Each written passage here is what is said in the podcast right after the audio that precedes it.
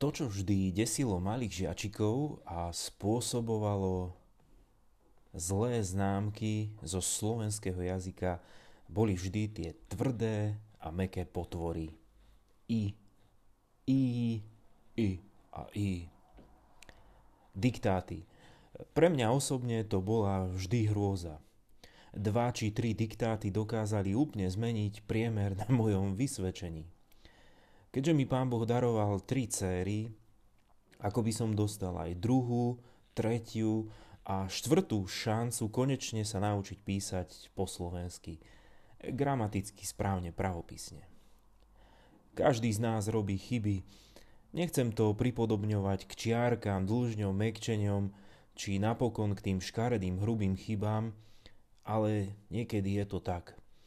V určitých situáciách a v istých etapách života jednoducho akoby len píšeme náš príbeh bytia a nestíhame alebo prehliadame zákonitosti, pravopisu, jestvovania.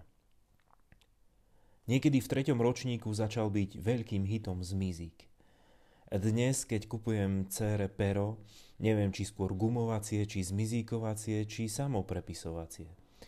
Je to obrovská pomoc chybu len tak vygumovať a opraviť. Všetko vyzerá krásne, gramaticky správne, proste na jednotku.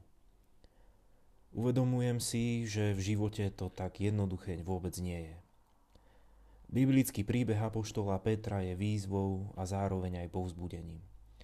dvadsiata prvá kapitola Jánovho evanjelia hovorí o Petrovi, ktorého sa Pán Ježíš trikrát pýta, či ma miluješ?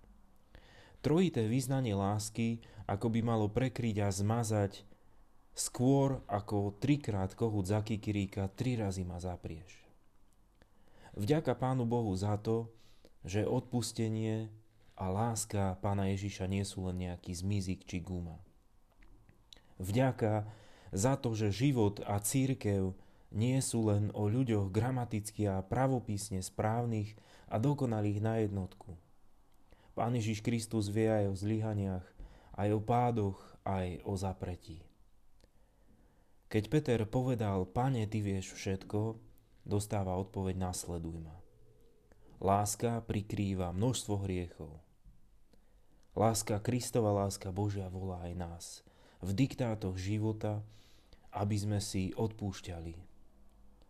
Nasledovať znamená každodenne žiť zo skutočnosti, že Kristus aj ľudia okolo nás majú radi, aj keď zlyhávame. Evanjelium podľa Jána dvanásta kapitola štyridsiaty siedmy verš.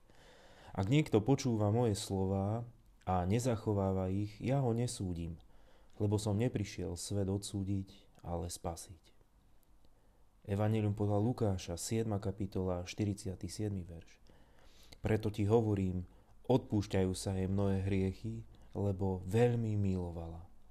Komu sa málo odpúšťa, ten málo miluje.